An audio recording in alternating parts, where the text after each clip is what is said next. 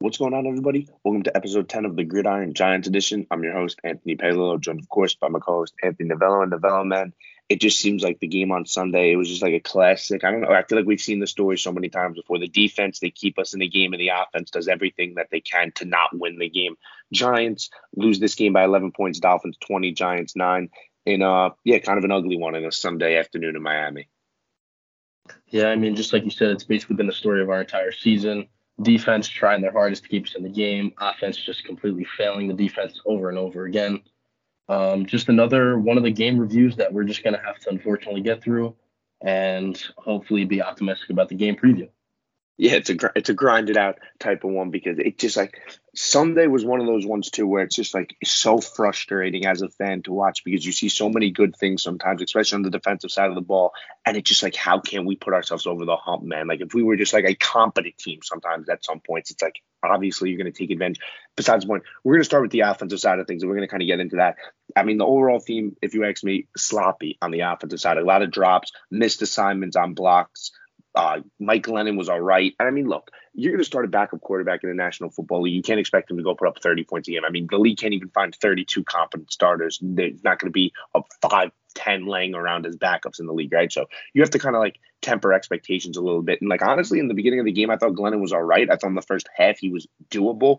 I thought his interception I threw to Darius Slayton was awful. I don't know what he was thinking. I mean, again, you're Mike Glennon. You kind of have to play within yourself. You know what I mean? You can't think that you're I, I, like someone who you're not. I don't know why you tried to throw that ball. I thought that was crazy, but besides the point. But he didn't really get a whole lot of help. I know early on Saquon Barkley, two brutal drops that, I mean, you're basically as it is like right now. I mean, Kenny Golladay was out at some points in this game. I know he was coming like in back out with his rib injury. So with Saquon, I mean, you're really one of the only one of the only guys we got. I mean, you kind of have to be dependable and stuff like that. Can't have drops like that. So yeah, didn't really help Glennon a ton. I know we'll get a little more into it, but just like overall, I mean, just sloppy on the offensive side of things. Yeah, you know, once you brought up that Mike Glennon interception, honestly, the first thing that came to my mind was last week when we talked about, you know, Mike Glennon, if you're in a bad situation, just look for number 19. He did that, but instead with Darius Slayton for some reason. And listen, I, you know, I'm I'm a fan of Darius Slayton, but at the same time, I would much rather Kenny Golladay be in that situation than uh, Darius Slayton. But yeah, just like you said, I mean, with our backup quarterback Mike Glennon, and I think I just think that like Saquon is like he's been in the league long enough now to know that like all right, he's he's really the most talented player on our offense, and he's basically the pinnacle of our offense once we get him the ball. And like just to see like him not be able to perform with those two drops and just kind of like what he have? I think it was 11 carries for 55 yards. Yep, 11 carries, 55 yards. You know, it's a testament to the offensive line as well. But like, still, just seeing Saquon kind of struggle was really like demoralizing. Now, did he look? He looked pretty good when he had the ball in his hands. Like he looked like he was running fast. I saw him do like some sort of jump spin move, which was pretty impressive, I guess. But um, at the same time, I'm still disappointed in the way that I guess he handled the game. But um, I hope that he could pick it up definitely with this week against the Chargers for sure. Yeah, definitely going to need him. I mean, nine targets he did get in the passing game that did lead any Giants player. So if you want to, like, he, he was involved at least. I know doesn't he didn't really do a lot with the nine targets, but at least he was involved. You mentioned 11:55 is his final stat line, kind of a little skewed on his longest run of the day, which is in the third quarter and stuff like that. Which, yeah, if you ask me, that's where I was like, all right, Saquon, like that looked pretty good. But I don't know, over like I'd love to go back. I didn't do it yet, but kind of look at what the Giants' average gain on first down was. It constantly again, you can't be behind the sticks every single possession when you have a guy like Mike Glennon at quarterback. It's just it puts your offense in an impossible situation. You don't have the firepower to overcome it. Even with Daniel Jones, you don't like Daniel, he's a good quarterback, yeah, but when you're constantly in second and nine, third and eights, it's like we got to start gaining something on first and take it down. It seems like every time it almost seemed too predictable in a sense that we're just going to run the ball on first down and we're going to get no push up front. So definitely something that maybe Freddie Kitchens has to look for. But again, you just make it so difficult as an offense to kind of shoot yourself in the foot on the first down on a first down play. So that is something I also definitely want fixed moving forward. Yeah, no doubt. When you put when first and second down as an offense are meant to put you in the the best position possible for the third down play that you want to run. And like as an offense, when you put yourself in a bad situation after even first down, like if it's if it's second and more than ten, that's automatically a loss in, in, on your first down. And then when you go from second and 10 plus to then third and around 10, it's still a loss on second down too. And when you're when you're losing on first and second down, it makes it way harder to to win on third down. But um, one more thing that I wanted to point out was that I think Evan Engram had two third down conversions in this game. I want to say two. It could be more. I definitely watched two for sure. But um, I was happy to see that, and you know, it kind of reminded me of um, back when he was, you know, getting some good plays back with Eli Manning and Daniel Jones when he was young, and like it just reminded me of when he was able to make plays for us on third down, and it was kind of good to see that. Although he did have five targets, which I mean, kind of was right in the middle of where um, throughout our playmakers, but like it was good to see that. I guess that was one pinnacle that I that I don't mind pointing out was um, Evan Engram's five targets and with two third down conversions from him. Yeah, I mentioned earlier that Kenny Golladay kind of went out with a little bit of a rib injury in the middle of this game, and yet Evan Engram then was the next guy to kind of step up early and kind of take on a little bit more of the load in the passing game. And yeah, I remember even saying like during the game, I was like, "Wow, man, like you see some of this game, like a game like this from Evan Engram, and you're like, wow, like you are gonna miss him next year if you're the Giants fan if they don't end up bringing him back. He, frustrates you sometimes, but again, it was it was it was a good performance out of Evan Engram, and Evan Engram should have had a walk-in touchdown in this game that Mike Glennon missed him on. Which I guess then we'll get into that kind of now. I mean, like I said, with all that taking place like in the first half and the Giants being sloppy, they had every single chance in this game to win this football game. I mean, early on in the second half, we'll get into a little bit with the defense. They kept them completely in the game. And what does the Giants offense do? They muster up a nice drive coming out of the half, right? But of course, it ends in a field goal because when else would a Giants drive end in uh, seven points that gets into the red zone? It just won't happen. And then the next three drives, they end up punting. And the third one, like the third punt in that thing was one of the most disgusting, embarrassing sequences I've ever seen in a series. Mike Glennon got sacked like twice. Um, mm-hmm they took a delay, a game penalty. I mean, the only reason why they even got one first down on the drive was because on third and 13, Saquon did that jump spin and stuff like that. It's just, again, I, like moments like that, I'm just like, how how did you guys practice all week and then like that's what happens like that that's where it was just like that's where it was mind boggling to me because your defense kept you in the game all game to this point so far. They get you four punts, right, coming out of halftime, and that's how you kind of reward them and stuff like that. After that, the defense gives up a touchdown, which I don't blame them. They should have let them walk in for uh, the wasted effort that happened on the offensive side of things. But yeah, that specific sequence was, like I said, one of the most um, mortifying things I've watched this year. Yeah, I mean the the the underlying problem of the New York Giants is the red zone offense because when you when you bring up some of those drives, right? The one that immediately comes to mind for me was the one directly after halftime. I think it started about with like 11 and a half minutes or whatever. We ran like six plays and we got down to like their the Dolphins 10 yard line, and then we ended up with a field goal.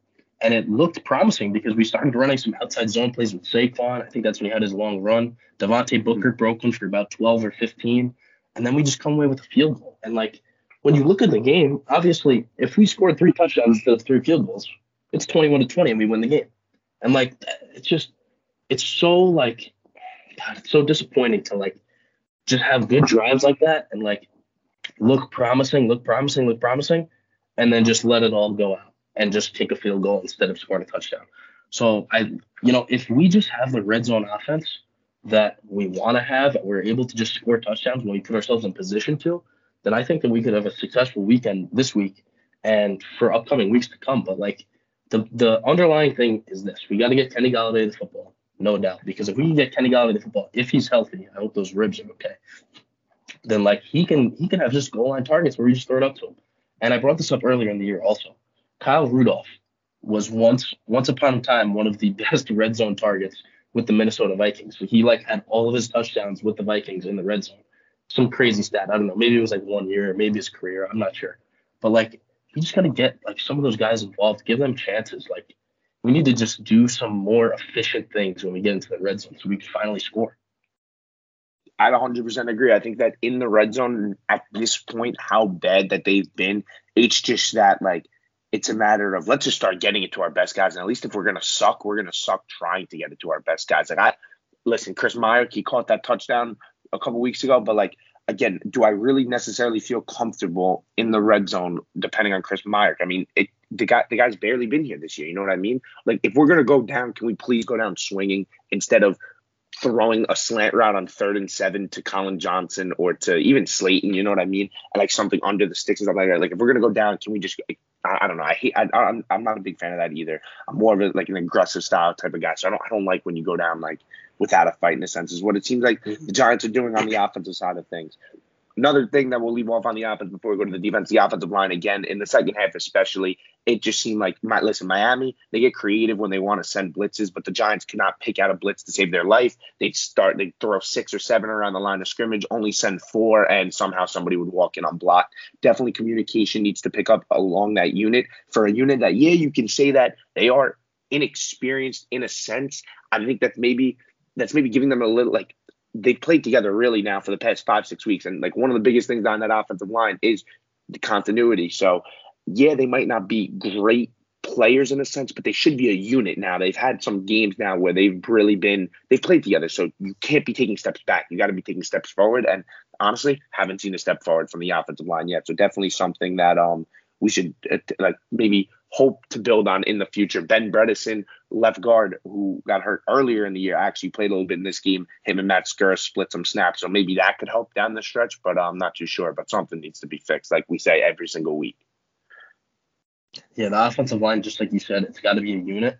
And, you know, I, I got to commend the Miami Dolphins and how they play defense because, like, just lining up with like six or seven guys on right on the right on the line of scrimmage is like as an offensive line, obviously it's intimidating, and for a quarterback, you don't know who's coming and who's dropping. And especially with the Dolphins, just the way that they run their defense, sometimes they bring every single person. Other times they'll bring three and drop four off the line of scrimmage. So while it is difficult, I was expecting at least to see like a little bit of a better performance from our offensive line. And of course they're young, but at least work as a unit, just like you said. I totally agree. But um, back to the defense, I just want to point out that the two guys who who I thought played well, at least because they had a sack. Quincy Roche and Azeez Ojulari. I thought they played pretty well. They both had uh, they both had one sack. Quincy Roche had six tackles. Azeez had four. And it's it's it's I'm happy to see that Azeez Ojulari like actually playing, you know, paying out. He actually broke the um the Giants rookie sack record, I believe, with six and a half. I think it was last week, to be honest. But um, I was happy to see that. And then Quincy Roche is just, you know, before this season, if you told me Quincy Roche was going to make the impact that he did, I would have said I don't even know who that is. But um, I'm happy to see both these guys are making a good impact for the defense. Yeah, and really a chance like they didn't have, there weren't a ton of chances on Sunday because the way that the the Dolphins like to run their offense, you know what I mean, a lot of quick passing and stuff like that too, getting the ball out quickly. So not a whole like a lot, a lot of opportunities. So a good job for both of them. Uh, I'll build on that and kind of say somebody else who I was pretty impressed with this week. We mentioned that with no Adoree Jackson, lot. Some people are going to have to step up specifically aaron robinson. I thought aaron robinson again a guy who played every snap this week i thought he did a fine job. I thought that the giants didn't really they didn't really want to put him as much on jaylen waddle as i thought maybe they were gonna. I, I don't think they wanted to put that on his plate which i think is justifiable like you know what i mean? He hasn't played a whole ton this year but for his limited action i thought he was great. I thought julian love also played pretty good specifically one of the best plays i seeing it just rings out in my head.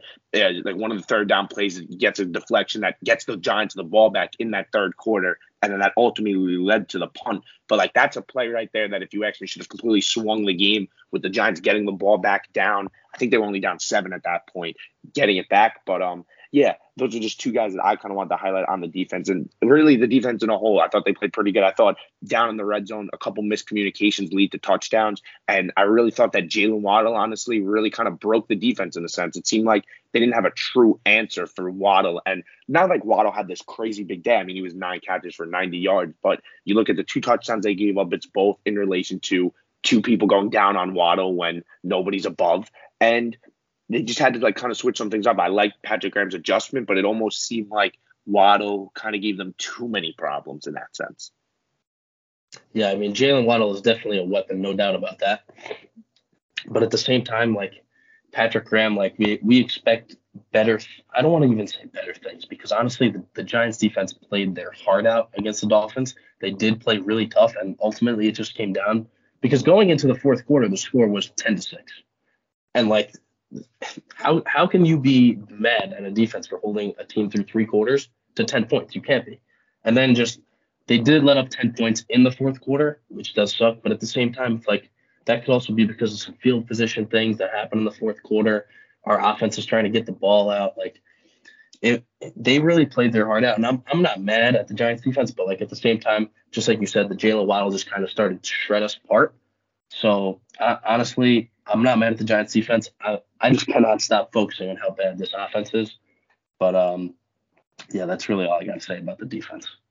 Yeah, I mean, I don't think it's in any way, shape, or form right to criticize the defense that much this game. Like I said, I think I'm nitpicking a little bit. I thought it was interesting maybe that he uh, Logan Ryan it looked like was playing Jaylen Waddle uh, underneath a little bit, which is definitely a little bit of a twist. But again, Patrick Graham has shown that he's not afraid to do a couple different things. Bradberry really kind of didn't didn't play Waddle that much. He played him a couple snaps. Now Bradberry's more focused on DeVante Parker, which is definitely a better matchup for him. Listen, I thought that, like I said, on a on a short week and stuff like that, like to go without Adoree Jackson, I think they adjusted fine and I really they kept the Giants in the game for longer than they should have been, and really the offense like they, let them down. There's there's nothing else to it. I mean that was completely like I said. You get you get four stops out of halftime and forced punts and no scores out of that. It's demoralizing on a defense. And the defense should have given up 90 points in the sec in the fourth quarter after what the offense did to them and kind of left them out to dry. So hopefully these two units can start really to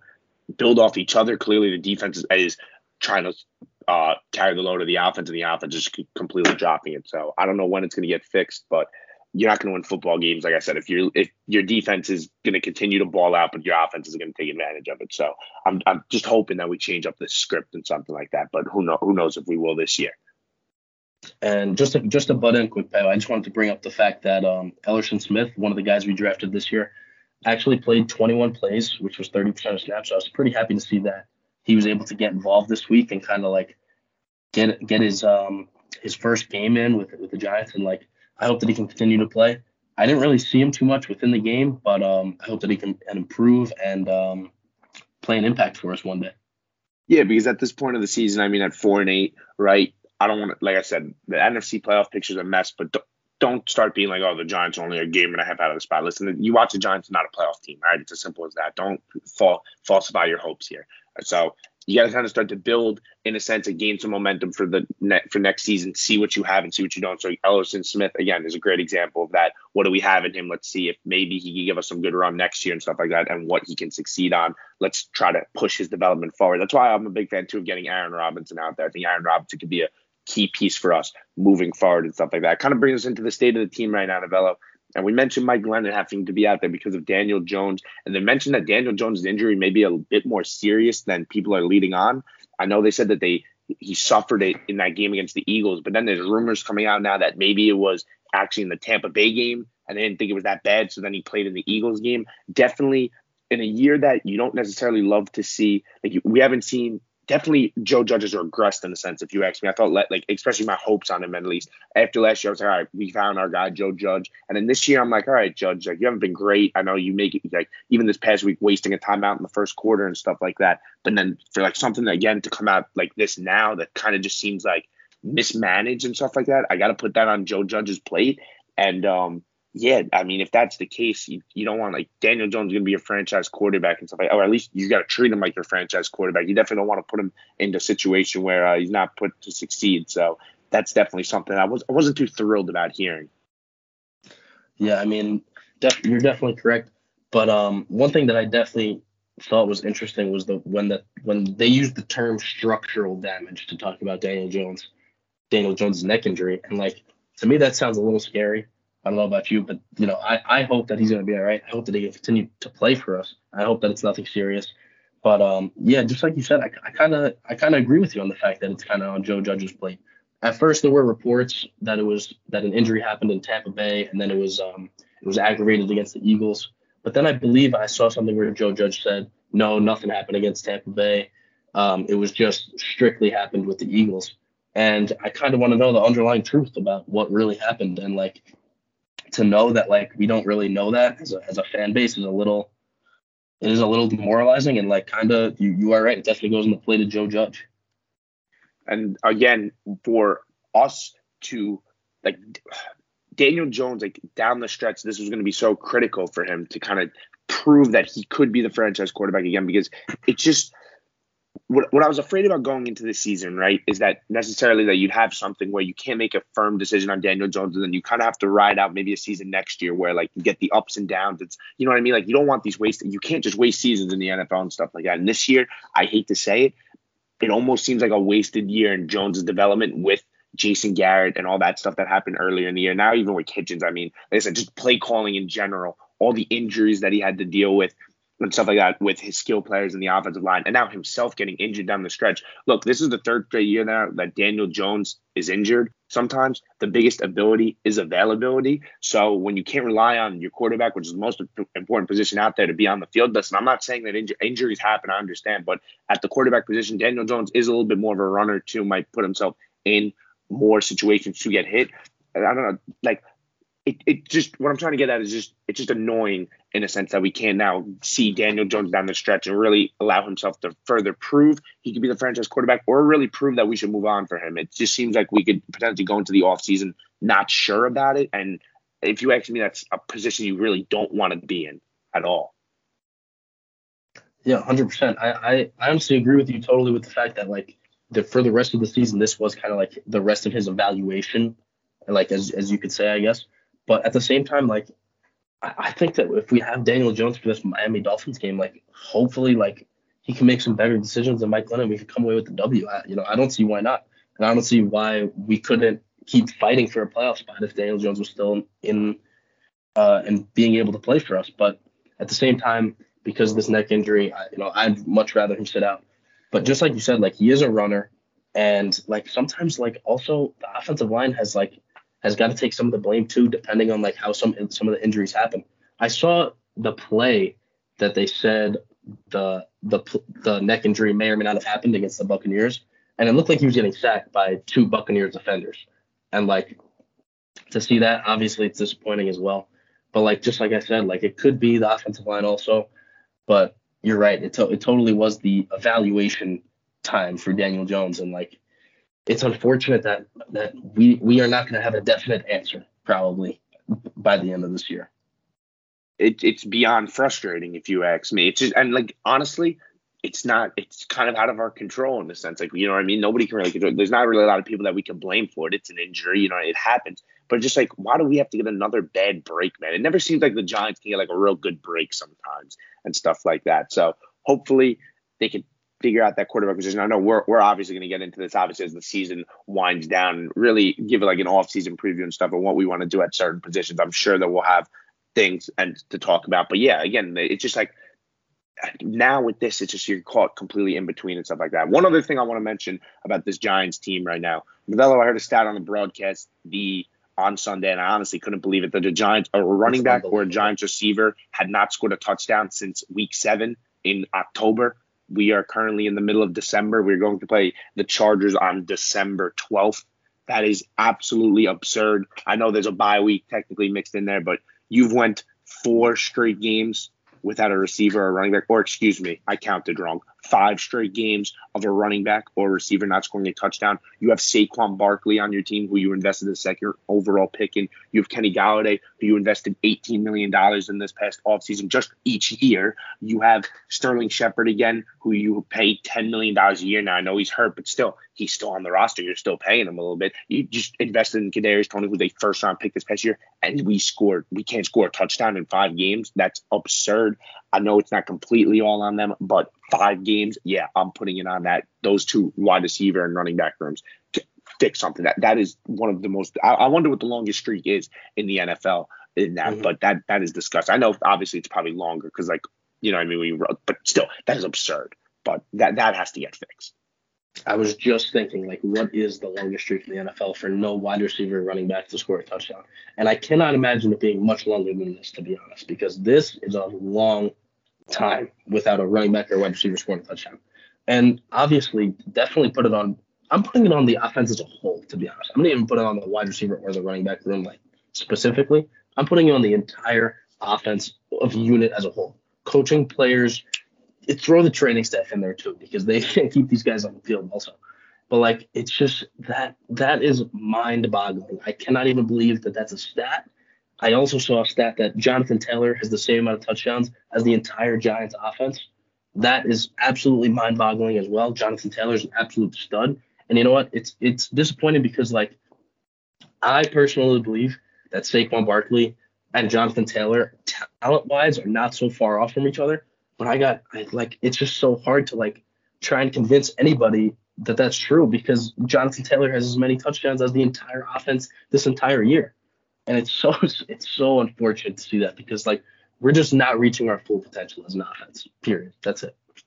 Full potential. I don't even think we're reaching a percent of our full potential. Yeah. At least I hope, man. H again next season in the off season. I think the Giants they're gonna really have to think about whoever they bring in as this offensive coordinator. If you ask me, it should be somebody completely different from the line of thinking that they've had in the building the last couple years. And I don't know how that's gonna link with Joe Judge. But again, Joe Judge, it's not like Joe Judge has an offensive background really. Joe Judge is primarily a special teams coach with even when he was with Bama and now when he was with New England. Yes, I know he coached the wide receivers in New England, stuff like that. So if you had to skew aside, he would be probably offensive. I think Joe Judge, too, was a quarterback at Mississippi State. So, right, he's but he, he's never been a play caller in the NFL. I don't even think he's been a play caller in college when it comes to offense. He's not really an offensive mind. If you want to be a good head coach, you know what one of the best things leaders do? They delegate. You have to go let somebody come in and lead your offense and be innovative in a sense. And I'm not asking the Giants to score 35 points every single game. They don't need to. But the Giants need to be more efficient on that side of the ball. Clearly, what they've done the past couple years has just not worked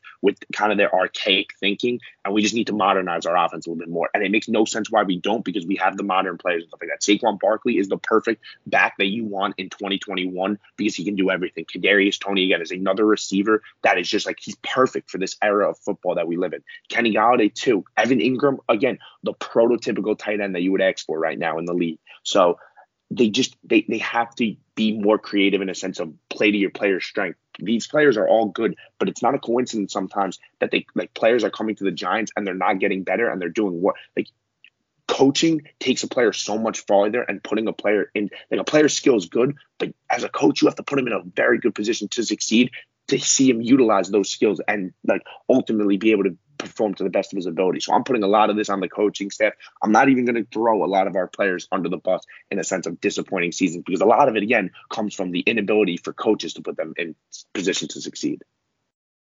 Yeah, it's actually really interesting that you said that. I just kind of came to the realization that we have like like our roster, our offensive roster is like a really good 2021 like offense. Like we have the playmakers to be able to run like special plays and like be innovative and stuff. But then our coaching staff and our offensive playbook is like 2012, 2010. Like it's just it's just kind of disappointing to see all this like this potential just kind of be like like let out and like not being used in a way. But honestly, like you have here like what we need to see for the rest of the season. And like honestly, in my opinion, I just use the players to their strengths. That we need that's what we need to see for the rest of the season. Like I just kind of want to see Evan Engram like like maybe go up and get a ball just like we saw against the Raiders. I want to see Kenny Golladay go up and get a ball. I want to see Kadarius Toney running routes like he knows how to do.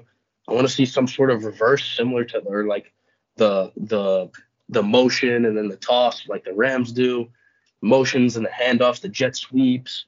I just need to see like I want to just use our offensive players' strengths to our like ability. Like Saquon is literally the perfect back, just like you said. He can run the ball. We can pound the rock at times, and then we can throw the ball to Saquon, minus those two drops against the Dolphins. But still, like I, I believe in our offense to the to the max if we are able to use these players correctly. And we have the playmakers to be able to do things. We just for some reason we're just not using them. And I, I really like how you said that how like our our playmakers are 2021 playmakers because they really are. We're just not being able to show it right now. Yeah, and I don't even necessarily need to see the results. Like I don't need to see Saquon Barkley go for nine catches and 100 yards and two touchdowns like in the air through the air, right? Seeing nine targets out of Saquon Barkley last week, like that's enough for me to be like, all right, good. At least we figured out maybe Saquon Barkley, and you're going to use him in the passing game. Now, would I like maybe a couple more plays scripted up for him in the passing game instead of like like checkdowns and dump offs. Yeah, but I understand what a running back has to do in the passing game, especially with a bad offensive line. You know what I mean? Saquon Barkley has to delay his release a bunch of times, has to go chip and end or something like that. So I don't need necessarily need to see results. I just need to see the effort being made and the attempt being made. And that would just make me feel a lot better going into 2022. And yes, I know some of these coaches aren't going to be here in 2022, but some of them definitely are. They're not going to gut the whole staff. So we, I need to see some progress that at least makes us put, put us at ease where we're going into 2022 and we feel confident that these players are in the coach's hands. But with that, Novello, we're going to kind of bring it on to our week 14 preview, playing the Los Angeles Chargers. And for me, if you ask me, it's going to be the first time that Justin Herbert plays the Giants, and you're just going to be kind of left wondering like what could have been because Justin Herbert, I've mentioned this before, could have came out and probably would have been the Giants pick in 2019. They were very high on him coming out of Oregon, but he ends up going back for a senior season, then goes into the 2020 NFL draft and goes still sixth overall. Actually, funny that uh, that that's the way it worked out to the Chargers, and he's been unbelievable for them. Probably, if you ask me, been the best quarterback from that draft class, and uh, yeah, so he'll be on full display this week, kind of um, le- leaving us wondering. So that's kind of uh, kind of a little bittersweet in a sense, but I think the Giants, um, yeah, I think the Giants kind of have their hands full with him and potentially stopping their high-powered offense. Yeah, I think two big points that that I saw recently was that uh, Keenan Allen and I think Mike Williams are also both on the COVID list, mm-hmm. and I, you know, that's obviously I hope they're all right and everything, but at the same time, like as a Giants fan, like you're pretty happy to see that those those two guys are out because those two guys are playmakers. I was actually just watching their game against the the um the Bengals this past week, and they were just making plays. They even called Keenan Allen Mr. Third Down. The announcer said it to him. He is a huge third down asset to them. He's just literally Mr. Reliable. And to know that he's not going to be out there is a, a big sigh for Giants fans. Mike Williams is just dangerous. That's I just have Mike Williams is dangerous in my notes because he just like they throw it up to him and he just makes plays. But knowing that those two guys are out, I think those, that should definitely help us. I know uh, we're going to be dealing with some injuries as well and uh, some missing key pieces, but um, hopefully with those two guys out, we'll have a little bit of an easier time locking up this offense and Justin Herbert.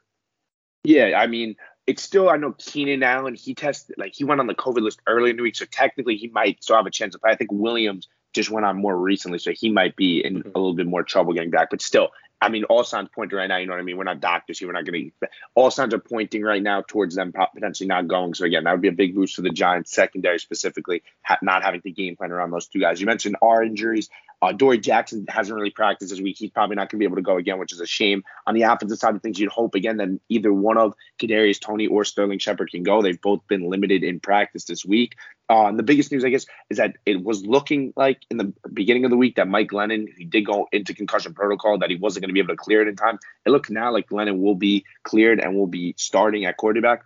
Uh, if not, it would have been Jake Fromm, which listen, I I mean, it, it would have been funny to see Jake Fromm out there. You know what I mean? It would have been a little different, but like I think Glennon definitely gives them a better shot to win than Jake Fromm. As much as I'd rather see Jake Fromm out there, I mean, if if we're trying to win a football game, Mike Glennon I think has a better chance. That's not a knock completely on Jake Fromm. It's just that I mean, the guy's only been here a week now. Like expecting him to learn the playbook. Not saying that this playbook is all sophisticated and stuff like that because as you've seen it's one of the most big, like but still it's an NFL offense you know what I mean? Uh, definitely tough on him as especially as a young QB maybe not as much experience with different schemes and stuff like that to walk in and learn the playbook. Really unfair if you ask me for him than to go throw him out this week. So definitely I think Glennon is the play as much as you might not want to admit it in a sense the Giants have a better chance of winning this week with Mike Glennon on the field. Um any word on Daniel Jones? Like is it is he definitely out or is he questionable yeah, j- j- he's not. He's not going this week. Yeah, all right. Uh, that's that's all right. So yeah, I guess Mike Glennon would definitely be the better option. Like you said, if Jake Fromm came out, I'd just kind of chuckle and be like, all right, let's see what this guy does. But um, yeah, at the same time, I did see a report. I kind of saw. I actually watched the interview. Sterling Shepard said he's feeling quote pretty good. So um, hopefully he gets to be out there.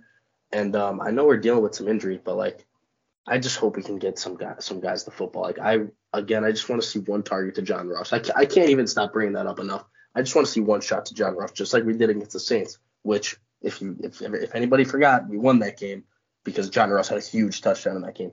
But yeah, so I hope those guys can be all right. And I wish Daniel Jones was playing, but Mike Glennon's probably gonna be our guy. And one thing that I want to point out is just like that game against the Bengals. I was just kind of watching the Chargers, like like struggle like in the secondary. And like I hope that our playmakers can get out there and like get the football and make plays and stuff. But I was just watching them struggle like constantly against Ja'Marr Chase. And Ja'Marr Chase was open on that deep ball, and then he ended up pretty much just handing it to the Chargers uh, corner, Mike Davis. But at the same time, I hope our our guys can be explosive and do what hopefully they can do best, and that's score touchdowns.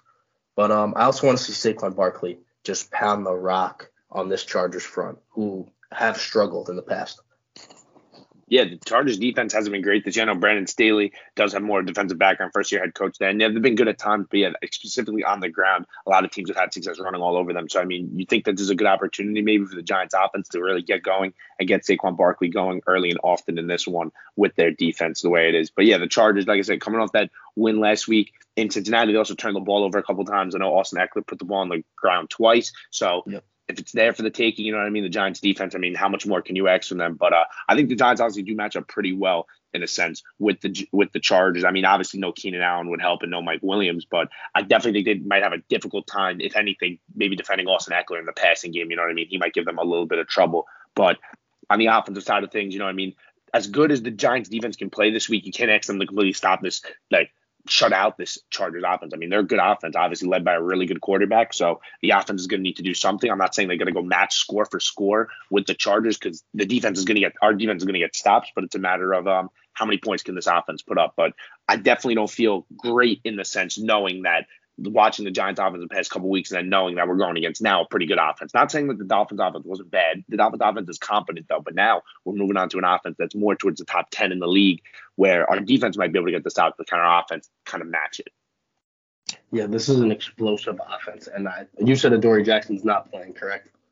Uh, he didn't practice like Thursday. So I, if you ask me, I think that like if he was limited in Friday, like Friday, you know what I mean? Who like I think it'd be like kind of too close to call.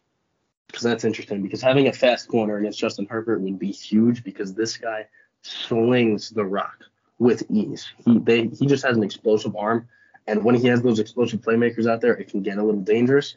But um, again, Adoree Jackson would definitely be able to help us out with some of those plays downfield.